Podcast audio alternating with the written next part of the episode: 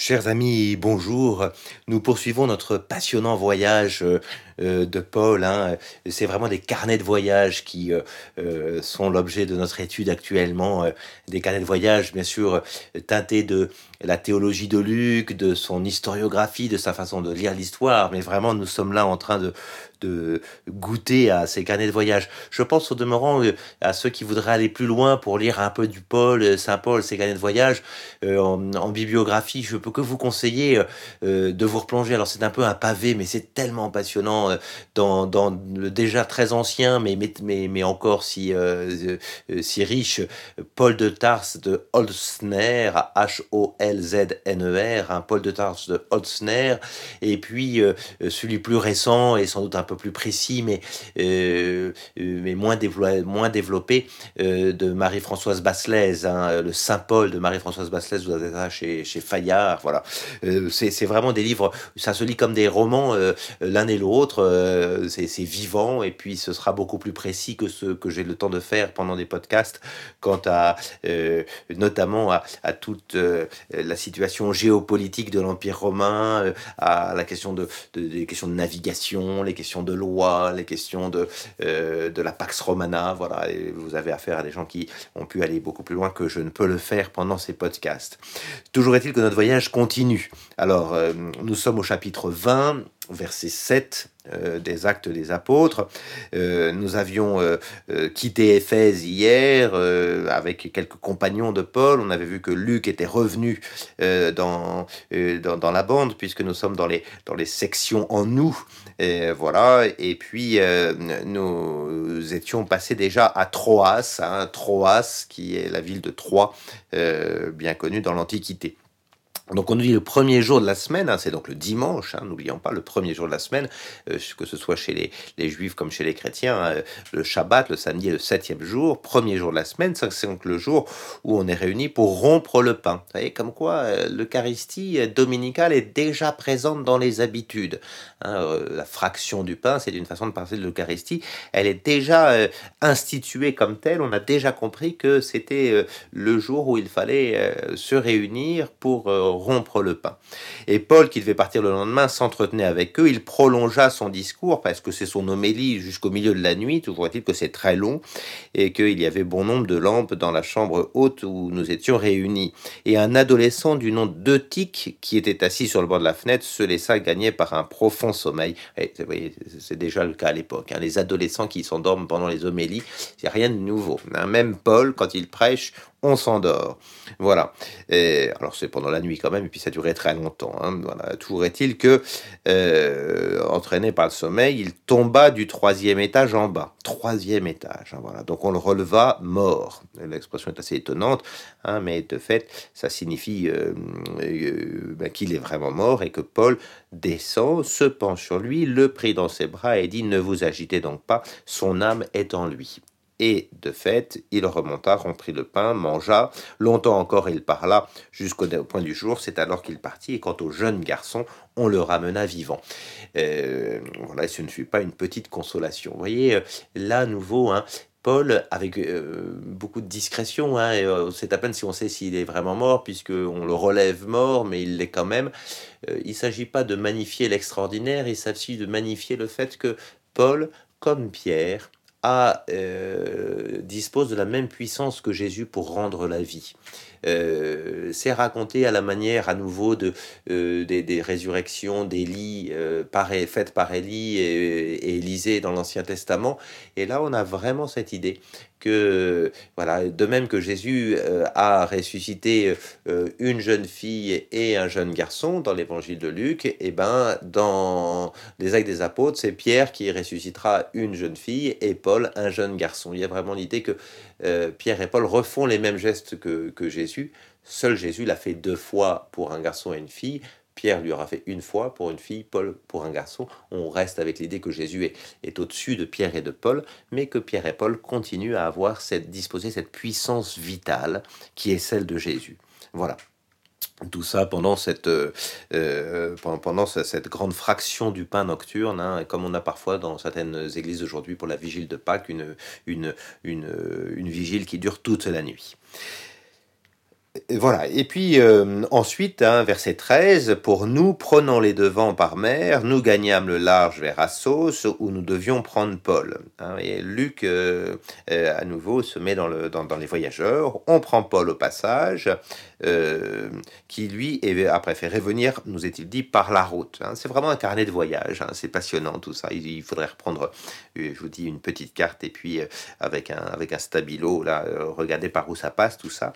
Lorsqu'il nous eut rejoint à Assos, nous le prîmes à bord, gagnâmes Mytilène, de là nous repartîmes le lendemain, euh, nous parvînmes devant Kyo. Euh, le jour suivant, nous touchions à Samos, hein, c'était un rêve hein, ce voyage. Hein. Et après nous être arrêtés à Troguilion, nous arrivions le jour d'après à Milet. Pourquoi Milet Milet, euh, c'est, je pas, c'est une cinquantaine de kilomètres au sud d'Éphèse, bah, parce que Paul avait décidé de passer au large d'Éphèse pour ne pas avoir à s'attarder en Asie. Rappelez-vous que déjà à Éphèse, on avait beaucoup euh, insisté pour qu'il reste la première fois où il était venu. Il a déjà passé deux ans depuis, il s'est fait des amitiés. Il s'est dit, zut, si je vais à Éphèse, ça va retarder mon voyage parce que il voulait se hâter pour être, si possible, le jour de la Pentecôte à Jérusalem. Voilà, c'est son but. Hein. alors, euh, petite, façon, petite façon pour euh, nous rappeler euh, de la part de Luc, le narrateur, que bah, tout ça, c'est toujours sous l'influence de la Pentecôte. Hein. tout a commencé à la Pentecôte et Paul va monter à Jérusalem pour la Pentecôte. Hein. La Pentecôte est en quelque sorte la destination, enfin le moment de destination de Paul. C'était aussi le moment d'origine de l'évangélisation. Voilà, donc donc du coup, euh, on se retrouve à Milet. Hein, à Milet, on peut encore voir hein, les ruines de Milet, ça se visite, c'est assez magnifique.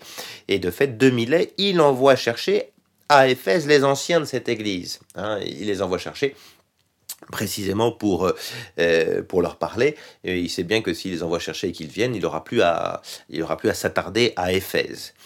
Et c'est là qu'on va avoir ce magnifique discours d'adieu, un discours d'adieu parmi les plus beaux discours d'adieu que l'on connaisse de la littérature antique, magnifique discours d'adieu de, de, Paul à ses anciens d'Éphèse. Alors je vais le lire avec vous, hein, nous sommes à partir du verset 18 de ce chapitre 20.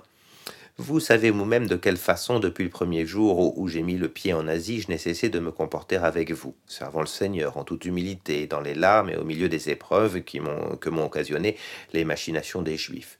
Vous savez comment, en rien de ce qui vous était avantageux, je ne me suis dérobé quand il fallait vous prêcher, vous instruire en public et en privé, adjurant juifs et grecs de se repentir envers Dieu et de croire en Jésus notre Seigneur. Donc là, c'est une petite mémorial. Vous savez, vous savez, on en a deux, hein, au verset 18 au verset 20. Voilà que Paul fait la synthèse de son ministère. Hein. on a une petite synthèse magnifique hein, euh, de, ce qui a déjà été fait. Et puis, maintenant qu'il a fait la synthèse de, la mémoire de son histoire, voilà qu'il va pouvoir euh, euh, dire ce qu'il en est pour maintenant. Et maintenant, verset 22, voici qu'enchaîné par l'Esprit, je me rends à Jérusalem sans savoir ce qui m'y adviendra. Il sent qu'il y aura quelque chose, mais euh, euh, voilà, il sent que de ville en ville, l'Esprit Saint l'avertit que c'est des chaînes et des tribulations qui l'attendent. Voilà, il, Paul, un peu à la manière de Jésus, est celui qui va annoncer sa passion. Hein, il annonce sa passion, il annonce ce qu'il attend, il sent bien que c'est plutôt épreuve et tribulation, mais il, sait aussi qu'il lui faut monter à Jérusalem, comme Jésus, hein, qui est monté à Jérusalem, si ce n'est que Paul sait qu'au-delà de Jérusalem, il y aura Rome, euh, nous l'avons vu euh, avant-hier, hein, il y aura Rome en plus. Mais je n'attache aucun prix à ma propre vie pourvu que je mène à bonne fin ma course et le ministère que j'ai reçu du Seigneur Jésus, rendre témoignage à l'évangile de la grâce de Dieu. Voilà, donc un premier et maintenant qui est sur les chaînes et les tribulations, mais la fidélité à Jésus-Christ. Et puis un deuxième et maintenant qui va être plus difficile, un verset 25. Et maintenant, voici que je le sais, euh, vous ne reverrez plus mon visage. Vous voyez cette alternance entre vous savez que et ça c'est moi qui le sais. Vous ne reverrez plus mon visage. Euh, vous tous euh, au milieu de qui j'ai passé en proclamant le royaume. Hein. C'est pourquoi je l'atteste aujourd'hui devant vous. Je suis pur du sang de tous car je ne me suis pas dérobé quand il fallait vous annoncer en son entier le dessein de Dieu. Voilà, donc annonce, c'est vraiment des adieux. Hein, voilà, il va monter à Jérusalem, des chaînes, tribulations l'attendent. Voilà. Et puis à partir de là, le discours va continuer avec cette fois-ci quelque chose d'exhortatif, hein, euh, qui va plutôt être des conseils pour l'avenir. Hein. Après avoir dit euh, ce qui s'était passé et avoir dit ce qui va se passer, bah maintenant on laisse des conseils. Soyez, soyez attentifs à vous-même et à tout le troupeau dont l'Esprit Saint vous a euh, établi gardien pour être l'Église de Dieu. Ça, c'est des accents un peu pétriniens. On a ça dans la première épître de Pierre. Hein. je sais, moi, verset 29, qu'après mon départ, il s'introduira des loups parmi vous redoutables qui n'épargneront pas le troupeau, hein, euh, euh, et du milieu même de vous se lèveront des hommes tenant des discours pervers dans le but d'entraîner les disciples à leur suite. Voilà, et, euh, Paul, un peu à la manière de Jésus, dit que bah, ça se passera pas forcément si facilement que ça pour la suite. Hein. Il donne des indications, il y aura des loups dans la bergerie. Hein, et voilà, et donc soyez vigilants. là aussi, ça a un peu des accents pétriniens. Ça, Pierre aussi insiste beaucoup sur la vigilance dans la première épître de Pierre. Voilà. Et puis, une fois qu'il a donné ces quelques conseils, verset 32, à présent, je vous confie à Dieu et à la parole de sa grâce qui a le pouvoir de bâtir l'édifice et de procurer l'héritage parmi tous les sanctifiés. Voilà, donc il y a cette idée de la communion des saints. Hein, euh, je vous confie à Dieu par la grâce. Hein, c'est Dieu qui bâtit tout cela.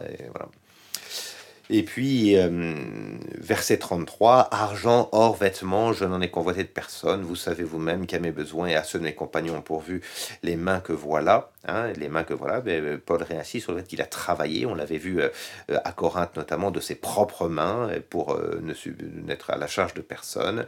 Je vous l'ai montré. C'est en peinant ainsi qu'il faut venir en aide aux faibles, se souvenir des paroles du Seigneur Jésus qui a dit lui-même il y a plus de bonheur à donner qu'à recevoir. Vous voyez vraiment les, dernières indications, avec cette dernière phrase qui est assez étonnante, qui est finalement la seule phrase de Jésus euh, qui nous est rapportée non par les évangiles, mais par, euh, par un autre écrit, les actes des apôtres. Parce qu'on ne trouve pas cette phrase, hein, il y a plus de bonheur à donner qu'à recevoir, on ne la trouve pas dans les évangiles, et on la trouve là. Vous voyez, en fait, on a cette idée que Paul euh, est aussi une bonne source pour connaître Jésus. Il y a les évangiles, mais il y a aussi Paul. Hein, et Luc aurait pu, puisqu'il il la connaît, qu'il a écrit l'évangile, la mettre dans, dans la bouche de Jésus, dans son évangile, il préfère laisser Paul nous dire que c'est Jésus qui l'a dit. Comme pour nous mettre en place, on peut le dire, une forme de, transmission. Hein. Euh, nous ne pouvons connaître ce que Jésus a dit que par la tradition, la transmission de l'Église. Hein. Il y a vraiment cette parole-là de Jésus que nous connaissons euh, par l'Église primitive. Hein. Et en fait, nous ne connaissons Jésus que par l'Église primitive qui elle-même l'a confié aux Églises euh, suivantes et successives jusqu'à jusqu'à nous-mêmes. C'est très très beau cela de se dire ça. Parole de Jésus euh, hors évangile et pourtant qui est bien euh, rapporté par, euh, par Luc, hein, enfin par, Paul et donc par le narrateur Luc. Et puis, verset 36, hein, à ces mots, hein, le discours est fini, se mettant à genoux avec tous, il pria, tous alors éclatèrent en sanglots, et en se jetant au cou de Paul, il l'embrassait, affligé surtout de la parole qu'il avait dite, qu'il ne devait plus voir son, revoir son visage. Euh, dans le discours, c'est ça qui les a marqués. C'est vraiment le discours d'adieu. Euh, finalement, je ne sais pas s'ils ont beaucoup écouté le reste. Ce qui les a marqués, c'est cette déchirure de leur cœur quand, euh, quand Paul a dit c'est fini, on ne se reverra plus. C'est vraiment des adieux. Un peu à la manière dont Jésus aussi fera ses adieux à ses disciples, hein, de différentes manières dans les différents évangiles. Peut-être le, plus probant étant dans l'évangile de Jean, hein, les chapitres 13, 14, 15, 16, 17, un véritable discours d'adieu.